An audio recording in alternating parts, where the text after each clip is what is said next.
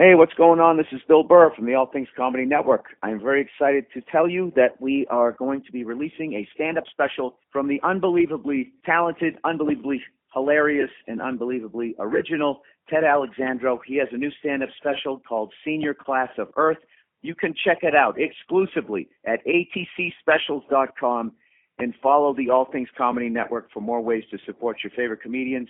This is huge for us. This is everything that All Things Comedy was about. We wanted to get in business with great artists and help them to maintain control and ownership of what they created. And this is our first foray into that. Once again, it's called Senior Class of Earth from the great Ted Alexandro. You can check it out at atcspecials.com.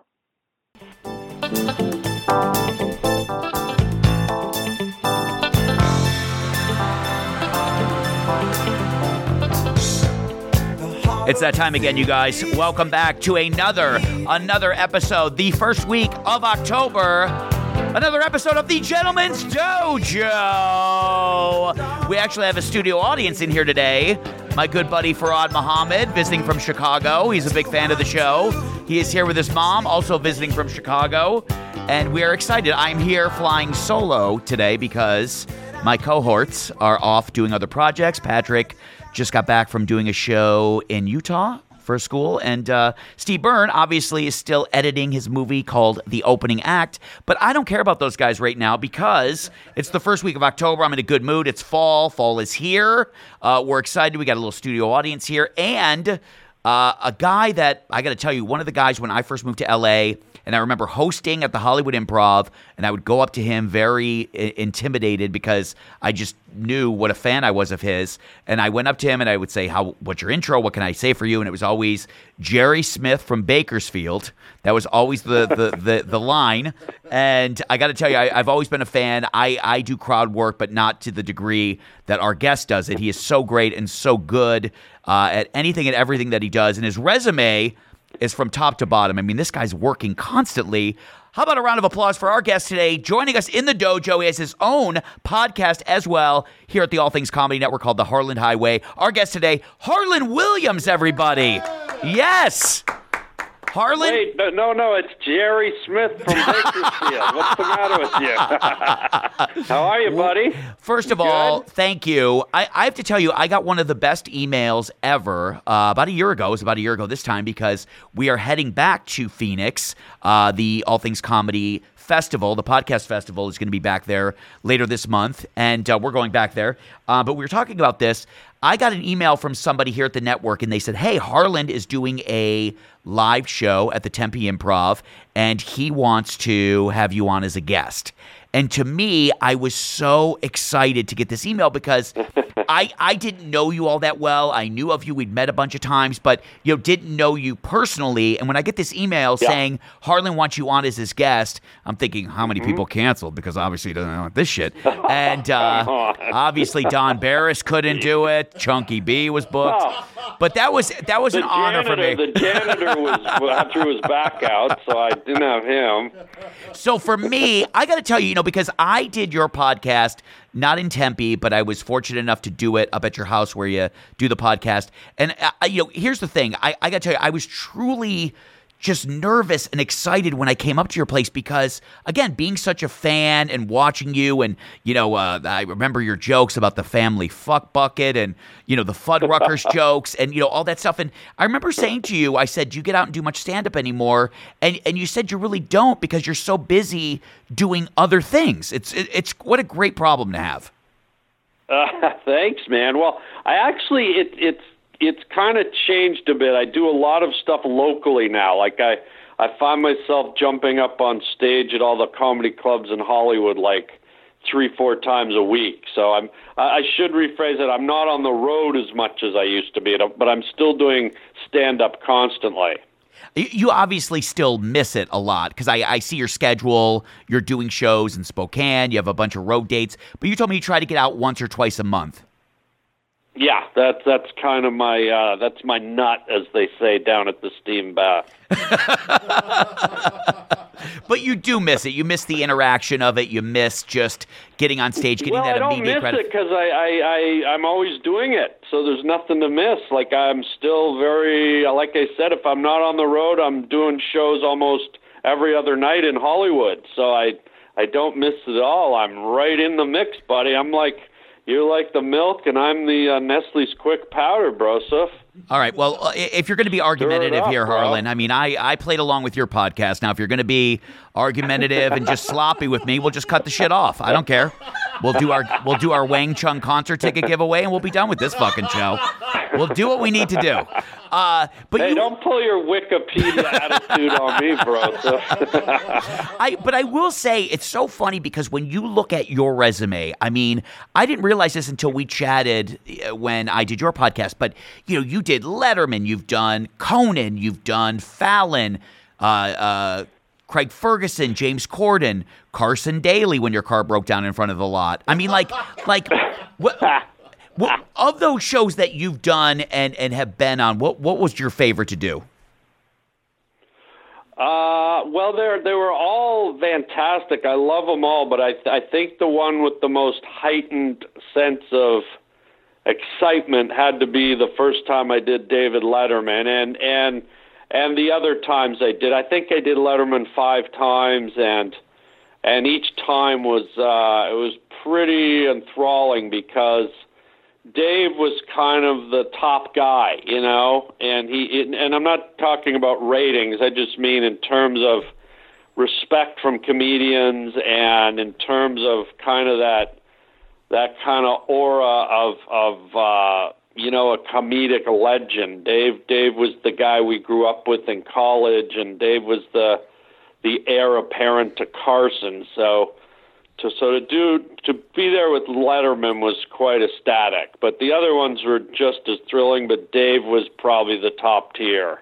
But at the time, was there that kind of bookie war going on where if you did Letterman, you couldn't do Leno, and, and you couldn't do Johnny Carr? Like, what what what was the scenario that was set up? Yeah, actually it was, and I was kind of naive to it. So I I did Letterman, and about two weeks later, I was driving home from the airport, and my cell phone rang, and I picked it up, and I was like, "Hello," and I was like.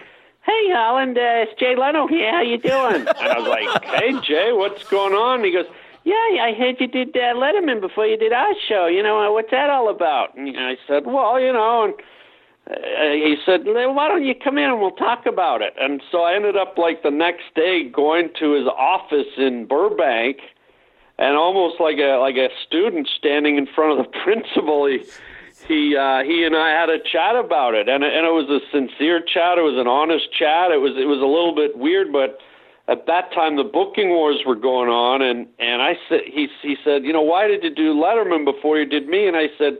I said, Jay, I couldn't, I couldn't tell you. All that stuff goes through my management, but I said I can see you're upset about it, and it's, and I said, just so you know, I'm not into any of these games. I said, my job in life is to stand in front of people, have a microphone, and make them laugh. And I said, I don't care about the politics. I said, I'll do Dave's show, and God willing, if you want me to do your show, I will do it. I just want to make people laugh. And Jay was so cool about it. He goes, okay, I understand. And I ended up doing Jay Leno's show, I think about 20 times. So Oh, wow. it was it was it was really weird, but it worked out well.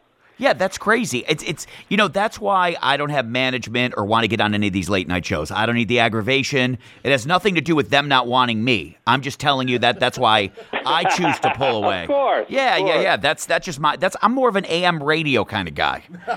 KNX By the way, I 1070. talked to Fallon before I did this phone call, and he wants you uh, this Friday on the show. Like, but if you're not interested, don't worry. Well, like I said, I mean, I got stuff going on, and I have a, an adoption event for dogs happening, so I, I wish I could be there. Uh, but so, but and Arby's has some new meat, so you might want to get over there. Yeah, but you know it's interesting because you have to look at comics today because you're a guy that really has just uh, kind of done the race slow and steady, where you started off doing so many things and then you branched out into voiceovers, including you know obviously you got the the Puppy Dog Pal show. You you branched out to so many things and so many late night TV shows, so many movies, so many great things. When you see comics now that you know are getting specials and getting TV shows based on a 5 minute set that they do or based on the number of YouTube followers that they have does that bother you or do, you don't give a shit Uh, yeah, it bothers me for the sake of the art form. You know, I I always think in any any specialized, you know, talent, whether it's the Olympics, whether you're good at sports or you're good as an actor or you're good as a comedian, I just always like to see the cream rise to the top. And and I always think that the cream will rise to the top if it's it's given the time and the room to do it. But when people kind of get pushed to the top and it's based on the amount of Twitter followers they have, or it's based on uh, there's so many things nowadays. There's ethnicity, there's gender, there's sexual orientation. There's it seems like there's a lot of factors that don't involve comedy all the time. You know right. what I mean? It it almost seems like what's the hook? You know, and it's and I don't care what your gender, race, or ethnicity or sexual preference is, as long as you're really funny, then eh, then you're worthy of a, a special, you know. But sometimes it feels like the uh, the uh, catalyst for giving people's uh, specials is a little bit mysterious. You know, I don't I don't really understand it sometimes, but. I mean, do you think that that will go away? Do you think it'll go back to where it was, or do you think based on the age we're in now, where it's all about social media, where it's all about your presence online, do you think that it's always going to be that way now. Yeah, I do. I think it's all it's all going to be about the, the the flurry because things move so fast now. When you know, years of the last decades that have gone by, you could percolate a career, and it's it was like slowly climbing up the side of Mount Everest, and you make it to the top. But now it's just it's kind of like whoever can rush past the other guy and and even the guy falling down Mount Everest is interesting now. It's like, hey, let's get the guy that's tumbling down. He's let's give him some time. You know, it's like, and then they're forgotten. You know, everything's forgotten so quickly these days. You know, so it, it's like it's it's just a flurry, and so. I, I think the people that are getting specials today are going to be uh, forgotten just as quickly for the next crop that come up in in you know 12 or 15 months. Yeah, it's interesting you say that because I see guys, uh, guys and girls doing late night spots, and you can tell that they barely have the five minutes to get through that spot. And then when the host promotes, you can see them this weekend at Acme or House of Comedy. You're like, uh, what, doing a guest set? Like, I don't understand what they could possibly be doing when, you know, you know this from when you did late night spots years ago. When you got those spots, you were ready to go out on the road and do feature and headlining spots, but the time has certainly changed in that in that respect. Well, in the old days, you didn't get on Letterman and Carson and all the talk shows unless you were a, a AAA headliner. Like it was very rare you you saw a comic get onto those those national platforms unless they were top of the line seasoned comedians. You know what I mean? But nowadays you you you don't have to be at that stature. You can be a guy that's on on you know new talent night and and get up there. So it's uh it's an interesting time but it's all about consumption now. Everything it's like uh it's like fast food. Everything's flying out of a fast food drive through you know and it's like okay tasted that. What do you got next? Uh, Let's we had uh, lunch at Jack in the Box. Let's go over to In and Out Burger. Now let's go over to Chick Fil A. Now let's go over to Burger King. Like it's just there's too much. It's just everywhere. Let's let, let let's break some some ground here. G- give us some comics that you think are hot garbage. Like who do you think that you know they have a they have a special out? You're like this is just garbage. Let, throw out some names and and well, yeah we'll bleep them. Don't even my worry dad. It. My Your dad wow, is horrible. His uh, Fabio's Fabio's I like the first five minutes, but then like the whole like last 40 minutes was all like I can't believe it's not butter material. Yeah, yeah. Oh, so you, at that point, you know. Yeah, I get it. But hey, Uh, listen, if it gets followers, it gets followers, right? I understand. But Yeah, uh, yeah. What, uh, despite this amazing resume of everything you've done, when did you know that you were a comic? That you could put aside working a full-time day job that you you really could put the creative before anything else and make money doing what you were doing. When you know you talk to other comics it was when they you know started working regularly at the comedy store for Brian Regan. It was when he got passed at his home club in Miami. Like that was when he knew. What was it for you? For me, uh, I always knew from when I was a little boy that that something was going to happen. I, I knew I was going to be in the entertainment industry. I didn't I didn't know at what capacity. I didn't know I'd be a stand-up comedian, but I from the time I was very young, maybe you know 12 or 13, I I had this for lack of a better word, it was this burning kind of spiritual force inside me that that it was a voice that just said you're going to do this. And I remember when I was in high school, I used to play hooky and I'd go downtown by myself and I'd go to the afternoon matinees and I'd sit in a, you know, almost a half empty theater and I'd watch movies and I'd just sit there and I'd say to myself, I'm going to be up on that screen one day. And I had no idea how. I wasn't an actor. I just, it was just this inner voice that always told me I was going to do it. And when I was in college, I told all my buddies, I said, guys, I'm going to be on Letterman one day. And they go, "What are you talking about?" I said, "I don't know. I just I'm just telling you. I know I'm going to be on Letterman one day." And they they they thought I was a freak. And I said to them, "Well, to prove it to you, I, when I do it, the first time I do Letterman, I'm going to put peanut butter all over my shoes." And and ten years later, there I was on Letterman, and I actually had peanut butter. I'd put peanut butter all over the top of my shoes before I went out on stage. Wow! And all my all my college buddies called me and got went, "Oh my God, you did it! How did you know?" Like, and I just it was just a voice. I just knew so there was something in your gut that just told you that. I mean, because I think all comics, if you talk to them, they kind of had this gut reaction early on in life that you know they felt that they were different in some way or more creative in some way. But you, you just kind of knew early on when you were watching movies, you're like, hey, I, I think you know the goal for me is to be up on that screen. It wasn't a goal. It's just, it's just, I, I, it was just an inner is almost like it was wired into my DNA. And I'm not trying to sound cocky or pretentious. It's just it was just there as as as much as I'd walk out and see the sun every morning. I I just knew, and in a way, it was a blessing because when I moved to Hollywood, I was never in panic mode. I was never worried. I was never scared I wasn't going to make it because I had this inner voice saying, "Don't worry, you." You're going to be on Letterman soon. You're going to be doing movies soon. You're going to have your own sitcom soon. And all the stuff that I had envisioned and, and, and felt inside, it all happened, and it's still happening. And and when you move out to LA, did you know people out here, or did you come out here as just a single lost no? I knew two people. I had one of my best friends from college was out here working because I studied animation, and he was working for Disney out here.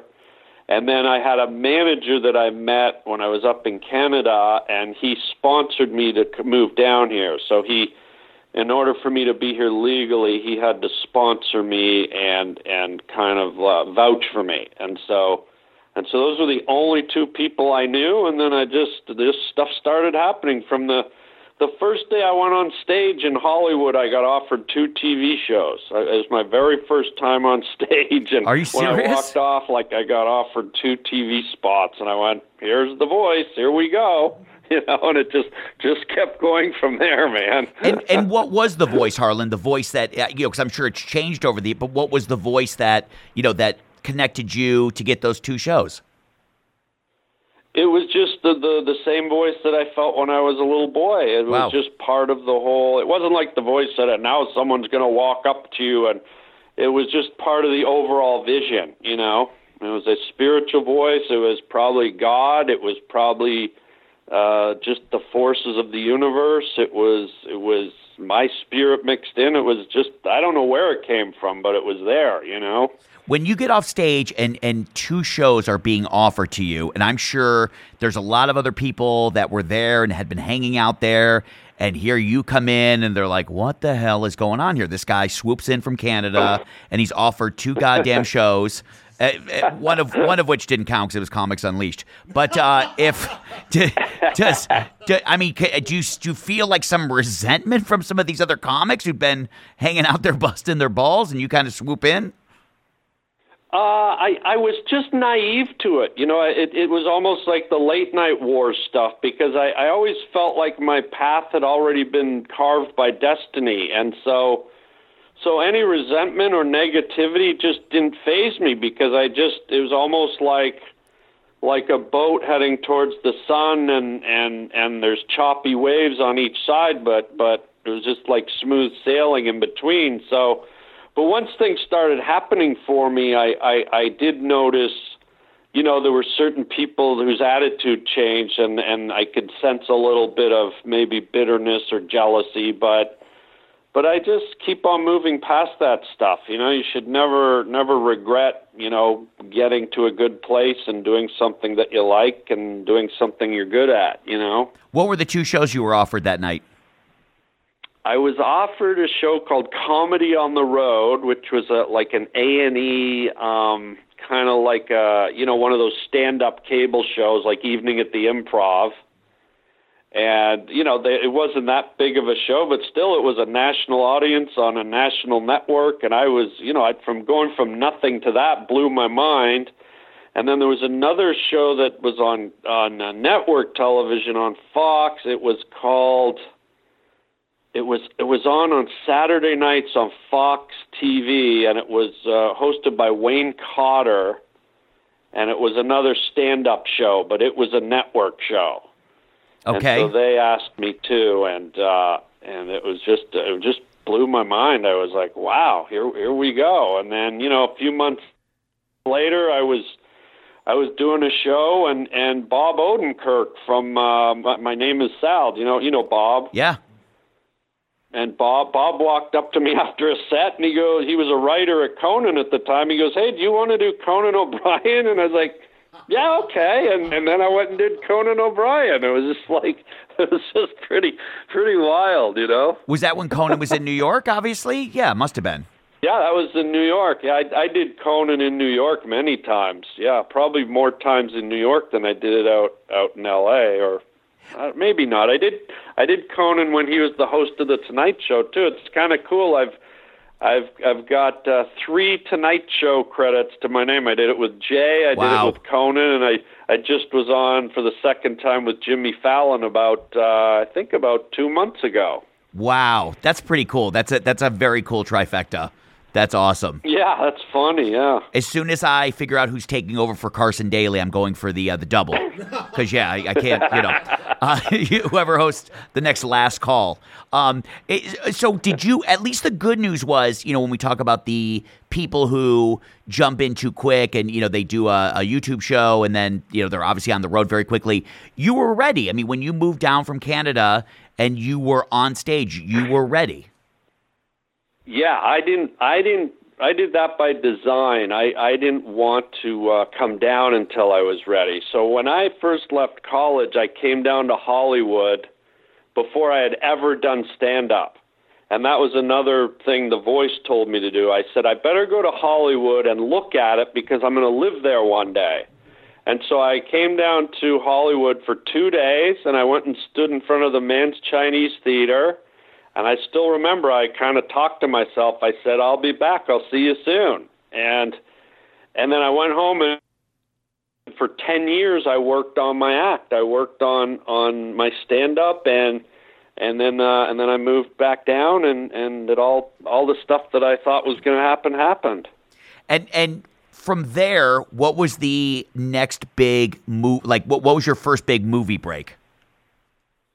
Uh, my first big movie break was Dumb and Dumber. That was my first movie. So um, uh, that Is... was the first one, and then came uh, Down Periscope, yep. and then came uh, Rocket Man, and then came uh, something about Mary and Jeez. Superstar and Half Baked and sorority boys and my life in ruins and on and on and on. So and, and, during this whole time are you still doing voiceover stuff? I mean like because obviously you're so good at that and there's so many things that you've done voiceover wise but you know during this whole movie tv stand up are you still doing voiceover stuff? Uh yeah the voiceover stuff probably happened about midway through and uh and that was another weird one. It's like I didn't realize the voiceover world was so cliquey. I've realized now that just like just like the movie world and the stand-up world and and the TV world, there's there's there's these core group of performers who are kind of the elite, you know, like like the guys that do the voices on Adventure Time and the guys that do the voices of of SpongeBob, Tom Kenny, and people like that. I, there's a whole like elite group of these people, and and so again, I was I was just minding my own business, and this place called and asked me if I wanted to do the the lead voice on this show called Ned's Newt and uh, and the the cartoon was about a little newt that basically uh, was like the genie from from Aladdin. He he like Robin Williams. He every every line was a new character, a new voice. One line I'd be doing,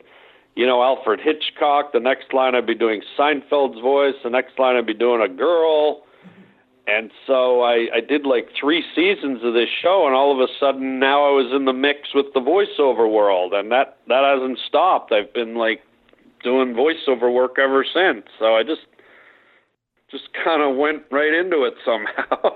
I mean, listening to me talk, I'm sounding like it's it's real easy, and I've been very lucky. But it, I don't don't blame me. It's this voice inside me, man.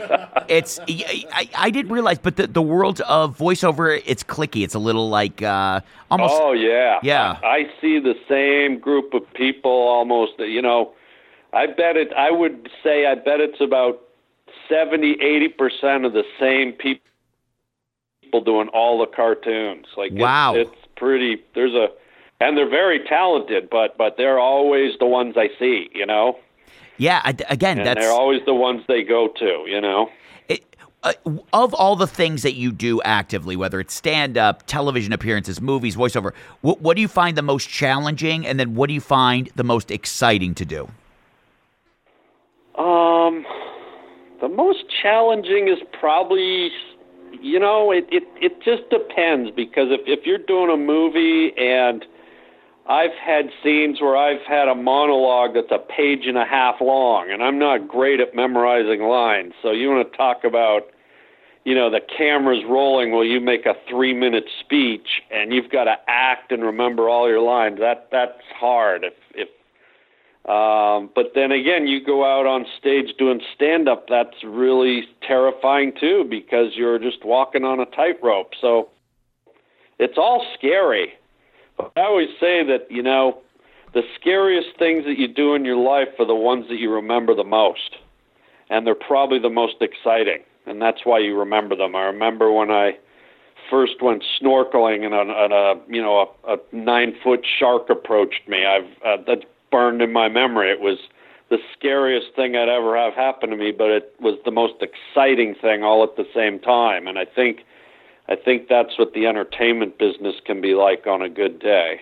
Well, I think it's it's so funny you say that, Harland, because a couple of months ago we had on a gentleman named Marc Cashman, and Marc teaches voiceover classes. And I think so many people think, well, hey, I, I talk, I you know say stuff out loud i can easily go in and dub a movie and this that and the other thing. And i think you know it requires even with warm up i see this all the time like you know people see me doing warm up on conan or these other shows They're like oh i could do that. I mean i'm a comic as well. But they don't realize like how much work goes into getting that prized gig at the end of the day. I mean i've done so many shitty gigs leading up to a great gig like Conan, where you know it's a 12 hour day, they have $13 in the budget, they're yelling at you all day. No, nobody wants to do those shows. It's and I'm sure it's the same with other gigs. You know, nobody wants to do the low end, the low hanging fruit gigs. They all want to do those gigs that pay a hundred grand and give you a Lexus and all that shit. So it, it's interesting. it's interesting for me because I know that you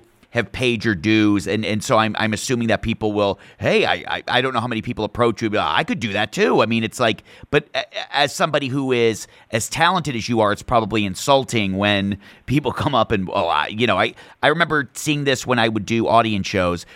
Every audience show would have paid audience members.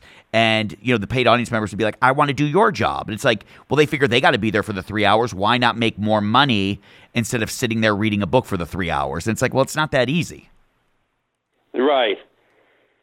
Well, the the thing is, I just never know. You know, it's like if if if you know, you never know if someone can walk up and just has a talent or a gift for it. But it, you're right. It it it's it's it's like any um, discipline. You know, it may look easy when you watch the professionals do it, but then when when you have to put yourself in the driver's seat, like how hard is it to drive a car around a racetrack, right? But then you get in it and there's 40 other race car drivers beside you going 200 miles an hour.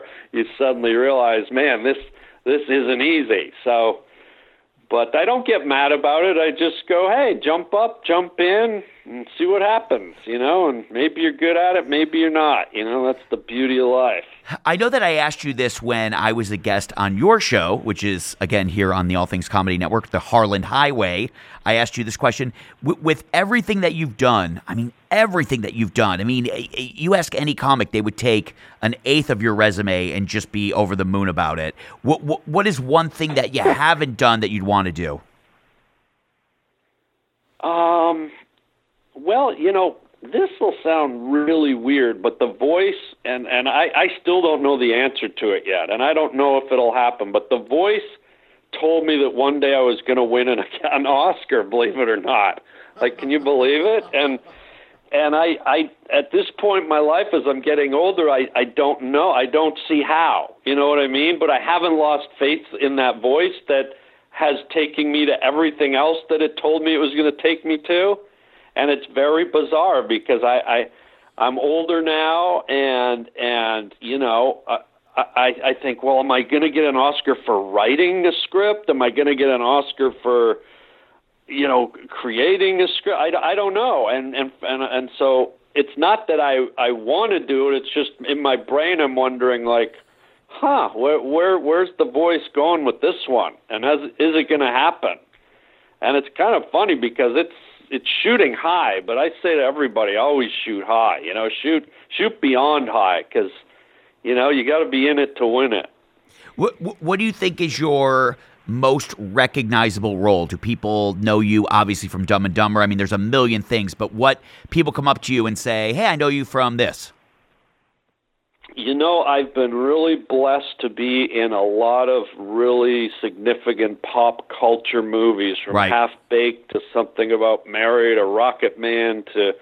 Uh, it seems like about 80% of the movies I did really resonated with people and, and kind of stuck in, in into the pop culture of our of our world, you know. And so I get people coming up from almost all my movies and throwing lines at me. There's there's not one that sticks out. They're all kind of right in the same in the same slipstream. Yeah, it is amazing because right, something about Mary that was such a an iconic role. Uh, do you do you still remember the audition for that movie?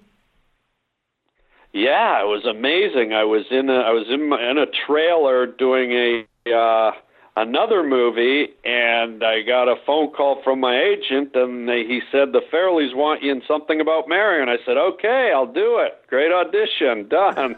so I didn't even have to audition for that. That's so great, and you just by the way, I, I, am so glad we booked you for the show because uh, getting off of this call will make me feel like an absolute loser. oh, God. As I head back no, to my studio apartment. I mean, I'm, just, I'm just telling you the truth. It's my journey. It's weird. but As I head back to my studio apartment with no tour dates lined up until 2020, 2025. Oh, no. Well, we can still go to Arby's together, can't we? By the way, I will tell you this: we we They've have got the meats, bro. we have uh, one of our uh, biggest fans of this show who's been so loyal to us over the years. His name is Farad Muhammad. And he came to a taping of Conan last night with his mom, and he's in town visiting, and he's in the studio. And I thought it would be apropos if he got to ask uh, one of his idols, as yourself, a question. Is your mic on? I, I, oh no, oh, you're on. Yes, there you go. Okay, yeah, yeah, yeah. Um. So Harland, this is Farad, uh, one of our biggest fans. Hello. Hello, how you doing there? Um, so um, what, uh, now is your name Farad, as, as in you're not real? No, uh, yeah, uh, I, I, get that a lot. Thank you. I, it's even worse. It's actually Gary spelled... gave me that before the show. no, no, no, no, Exactly. You want to go to Arby's with us, Frost? Absolutely. I mean, they, uh, as you said before, they do have the meat. So um, Get a they uh, got the meat. yes. get a fuck bucket. Me and Gary like to do this thing. We take the meats out of the bun and stuff it in our pants while it's still warm. Nice. what is the what is a the onion ring joke that you had? You ever get a boner and see how many onion rings you could stack on your dick? Gary, That's- Gary. That's my mom Oh loves my that joke. Not in front of Farad, My mom loves that joke. Every time we go to Big Boy. Not in front of Farad. I told you never in front of Farad, Gary. Well, don't be intimidated, Farad. Well, I mean, I, I just uh, one of my probably one of my favorite memories of you is um, was actually a uh, uh, was actually a stand up showcase you did with All Things Comedy. You noticed my laugh in the audience uh, during that time, and you just said anything this guy's anything I say will just make this guy laugh. You just yelled beef stroganoff right at me, and I laughed anyway. And then uh, it was just that was just absolutely hilarious there. But um, yeah, so um, it, it, the, yeah, Looks so you- like I have the meat. so you did so you did um the uh, the Conan O'Brien shows in New York, the Tonight Show, as well as the one in TBS. Uh, in- in terms of like the uh, in terms of like the atmosphere between the, those three versions of Conan's show, which one did you think was either the most memorable or uh, had the uh, or was like the um, more was probably the more positive of the three? I guess I'm not too sure how to phrase that there, but uh, Well, they're all great because I love Conan oh, and Oh, yeah. we have such a great time together. But the, you know, the the truth is that you know there was a time when there was only three three or four networks, Oh, yeah. and and to get on the shows with the networks was a big deal. Like it, you know, back in the 80s and the 90s, if you got on one of the talk shows back then, it was like a real big deal because there was so few slots and like I said earlier to Gary, they really only took the cream of the crop. And so to be asked to be on those shows really made you feel like, you know, wow, I've arrived. You know, they they really think highly of me and and and it was such an honor and it was so, such an honor to be asked it was like being like called up from the major from the minor leagues to the major leagues just for a night you know to be the designated hitter right so so as much as i love the show across the board whether it's tbs or nbc there there was a a heightened sense of of excitement going to new york and knowing you're on network television and that those were exclusive time slots and that you were you were playing back then to a much wider audience just because there wasn't so much competition in the TV world. So you'd you'd literally be playing to millions of people versus hundreds of 1000s mm-hmm. and and just the fact that networks were the superpowers of the television world and that they had been for, you know, kind of since the conception of television. So you not only felt like you were going you know, to a, a, a talk show that was a superpower, but you were going to a network, an entity that was an established superpower. And so there's there was just a lot of excitement and, and buzz in the air when you did it. And and and uh, so I'd have to say that that the uh, the the NBC times, even though the TBS are just as fun and just as great, NBC was had a heightened sense to it. I can imagine If that makes sense. Yeah, that makes absolute sense. Yeah, yeah. Um, one follow, one, one other question I have here. Um, I That's enough. It's a very busy man. It's a very busy man. I man. told you never to cut him off, Gary. This guy. Gary! Gary, please, Gary, Sorry. please.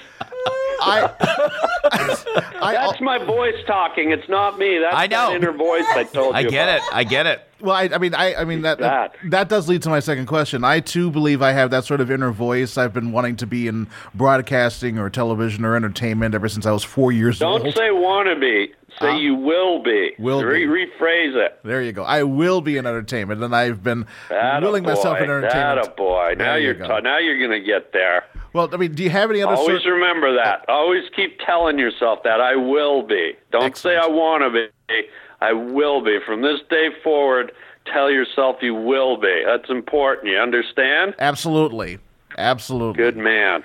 Um, But- so, yeah, but my major question then was for somebody who is planning to go to Los Angeles within the next couple of years, do you have any recommendations on what I uh, should or should not do in terms, or anybody else that would be, or, or any sort of advice for people that are pla- that are, think, that are w- willing themselves to go to Los Angeles uh, in order to in order to get into entertainment? be ready, work hard, have a plan, take a lot of risks, be a good person, don't dick anyone over, treat them the way you'd want to be treated, even if it means saying no to something. The end of the day, you always got to look at yourself in the mirror and know that you are a good person and that you did things that didn't hurt anybody else, and you will get there, buddy. Just believe, believe, believe in yourself, and don't stop. Well, th- this goes against everything that made you successful. be, Gary! be nice. Be nice. Jeez. Jeez. Jeez. I've talked to your openers, my friend. Yeah. Yeah, yeah, yeah. Hey, haul my merchandise to the gig, Craig Shoemaker. Listen, guys. Come to my house. Pick up my DVDs. by the way, by the way, one of the most miserable guys uh, in person. Uh, listen, Harland. By, by the way, uh, please tell us about your new show, Puppy Dog Pals. Well, here's the good news. It's not so new anymore. So, Puppy Dog Pals is a Disney Junior animated show that I created. Yes. And uh, and the first season just ended.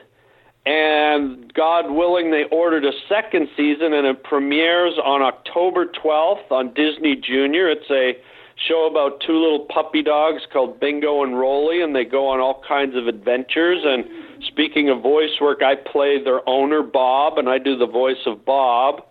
And then on t- top of that, with our second season premiering on October 12th, they just announced about three weeks ago they've ordered a season three. So this thing is just going and going, and people love it. So check out Puppy Dog Pals on Disney Junior.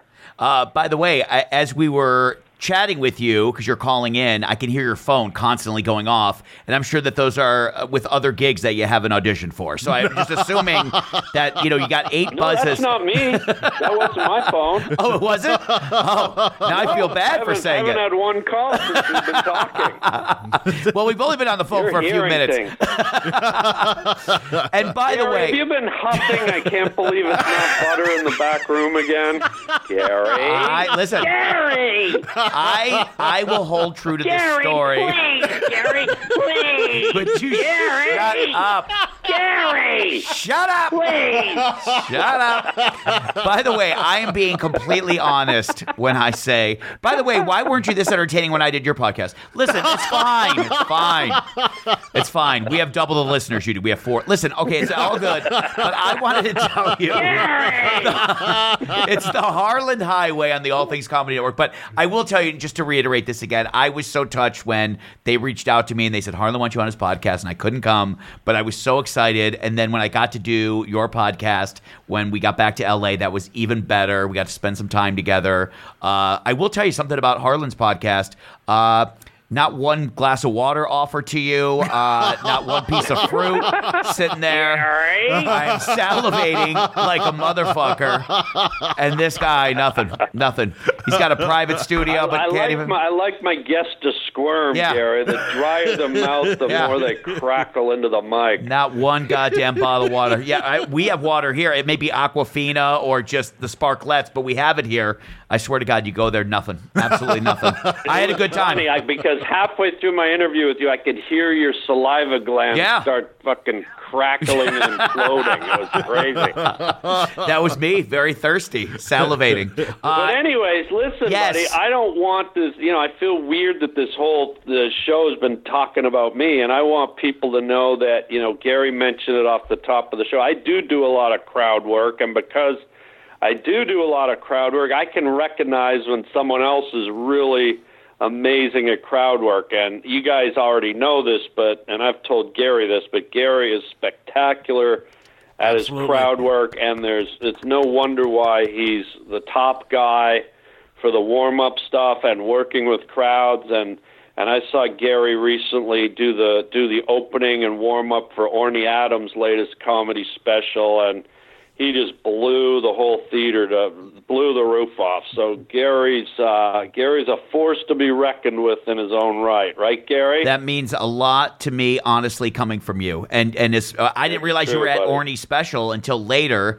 And uh, you know, listen, aside from the editors having to put a laugh track in that special, I thought it was great. I mean, you know, Orny is a very a very easygoing gentleman, as we know, uh, not neurotic at all. So it was very fun to work with him. I I, I remember. You know what's so Oh, yeah. funny about that? I remember because you guys are good buddies. I'll never forget this because Orny and I became close after that special. I got to work with him, and then we became close. And I'll never forget he he absolutely destroyed more than I've ever seen a comic destroy a first show. Just destroyed. He had an hour of material. It literally was like an hour and a half that he filmed. And I will never forget one of the producers came up to me in between shows and they said, Hey, listen, we loved it, but the audience was a little too clappy and we need more laughs. So if there's a way before the second show you can tell the audience that, that would be awesome. And I went up to or- and I went up to Orny. I was like, you got to be shitting me. Like, I can never tell an audience all these rules now to follow because you guys want more. Like, we had a great first show that I've never seen out of as many of these warm ups for comics that I've done. And the fact that you're asking Right. me now to do something completely different and get the audience to start thinking in a different way is absurd. And I remember just telling the producer, just having done this so many times, like, I'm absolutely not making that announcement. I'm just not. And Orny was so happy Good, that, yeah. that I did that. But were you at the first show? You came to the first one? Yes, I was at the first one. And yeah. you you remember Yeah. he absolutely destroyed beyond belief. I mean, it was something that I've never seen. Yeah, I've seen people do well, but usually it's by the second show because they get get their rhythm going. But uh, he, it was undeniable how good it was. And uh, yeah, after that we became great friends, and, and I love Orny, and uh, that's so funny that we I, that I saw you there and uh, got a chance to catch up. Oh yeah, Orny's Orny's one of the best. If your listeners haven't checked out Orny's Oh, my gosh. special or seen seen him, he's he's one of the top guys in the country, man. He's awesome. Well, okay. Listen, uh, one one of the top 3,000 out there. We love Orny. We also love Harland Williams. I wanted to tell you also, you can check out Harland's podcast, The Harland Highway, right here on the All Things Comedy Network, and and and, and Spokane Comedy Club in October in a couple of weeks, correct? Yeah, that's right, buddy. Tacoma yeah. Comedy Thank you. Club right after that in November, and the Irvine Improv November the 15th through the 18th. I got to tell you, I am so excited. I know that you're busy. I know that you have so much going on, but the fact that you took time and you called our show meant the world to me. And I appreciate not only your comedic genius, your comedic ability, but I appreciate your friendship, Harland Williams. Aw. Well, buddy, thank you. And if you don't mind, could I just make one last plug before Please, we we, would pull love the it. cord? Yes. My my new stand-up comedy special is just come out. It's uh, exclusively on Amazon Prime, and it's called Caramel Corn the Pug. Kick 'em in the kibble. You don't have to worry about uh, anybody it- taking that title. I love it. yeah, so it's it's uh, it's the first stand-up co- uh, comedy special ever done by a dog. I actually found this Yes. incredible mask of a pug, and I wore it for the whole set in front of 600 people. And you're actually going to be watching a six foot pug do an hour of stand-up in front of a live audience. So check it out, Caramel Corn the Pug, kick Kick 'em in the Kibble, Amazon Prime. And where'd you film that at? Where was the the special We filmed? filmed that at the Irvine Improv. Wow, Nice. that's right, that's right. What a great place to film that at. Absolutely beautiful. And you will be back there uh, in November, November the 15th through the 18th for all tour date information, everything that Harland has going on. Go to harlandwilliams.com and listen to his podcast here on the All Things Comedy Network that I was fortunate enough to listen to and be part of. Uh, it's called The Harland Yeah. Highway. Harland Williams, thank you for joining us today. Thank you, buddy. I'm sending you a carton of water. God bless you. Love you, Harland. Gary! Love you, Harland.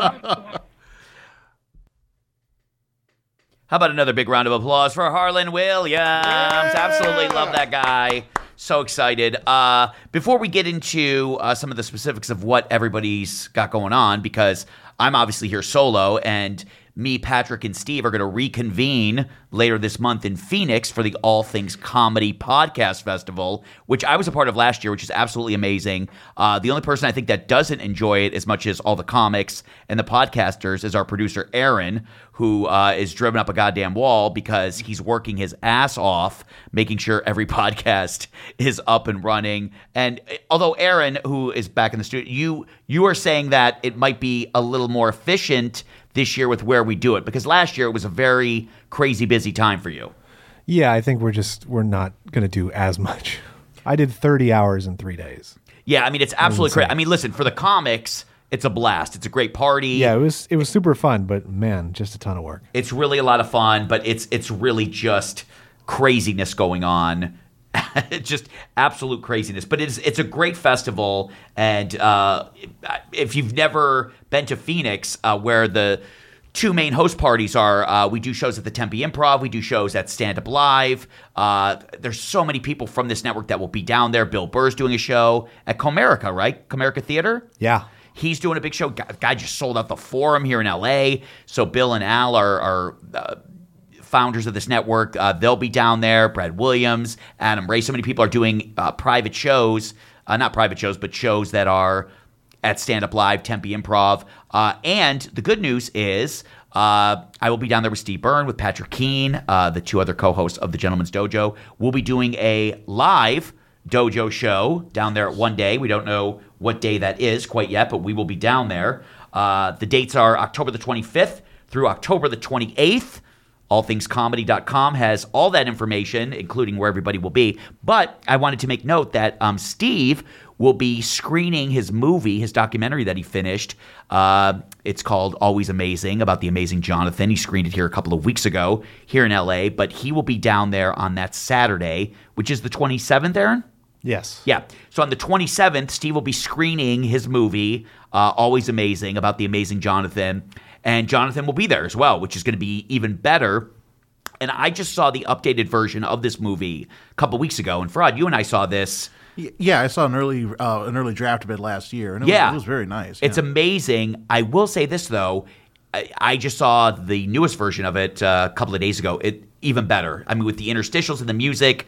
Uh, so we will all be down there for the All Things Comedy Podcast Festival. Bert Kreischer will be down there. I mean, just anybody and everybody that's attached to this network. It's so much fun, except for Aaron. he, he's constantly working. It was but it was still a blast. It it's just- still a blast. It's it was a whirlwind. yeah, it's a great it's a great time, but it's October the 25th through the 28th down in Phoenix, Arizona. There's two host clubs, the Tempe Improv, Stand Up Live. Steve will be screening his movie Always Amazing with the amazing Jonathan on that Saturday, October the 27th at 2 p.m. But you can go and grab all that information at uh, All Things Comedy. But what I wanted to mention is this because I'm going to be on the road. I have a bunch of road dates coming up. I'm heading to uh, Lake Tahoe coming up in a couple of weeks. It's going to be um, October uh, 17th through the 21st. And the beauty of a show like like ours is we are fortunate enough to have great authors that call into our show, which I always love. But the problem is, uh, especially with us and timing and all this other stuff, you don't have a lot of time to sit and read a book and sit down and you know read something that the author's going to call in and want to chat about. Uh, in fact, we have coming up in a couple of weeks, which is very very exciting. Matthew Polly, who wrote this amazing book about Bruce Lee, a documentary about Bruce Lee, and he wrote an autobiography about Bruce Lee. And they sent us a copy of the book, uh, but unfortunately, uh, I just don't have time to do it. So I'm going to be driving up to Lake Tahoe, and this is what I love about Audible, uh, which they have always been so good to us. But you know, the thing is, what would it look like obviously if we listened a little bit more and listening to audiobooks especially for me uh, motivates us inspires us even brings us closer together and there's no better place uh, especially for me traveling as much as i do and being on the road and not having time to actually pick up a physical book uh, but there's no better place to listen than audible because now audible gives members uh, a little bit more um, exclusive audio fitness programs audiobooks Audible originals, and more.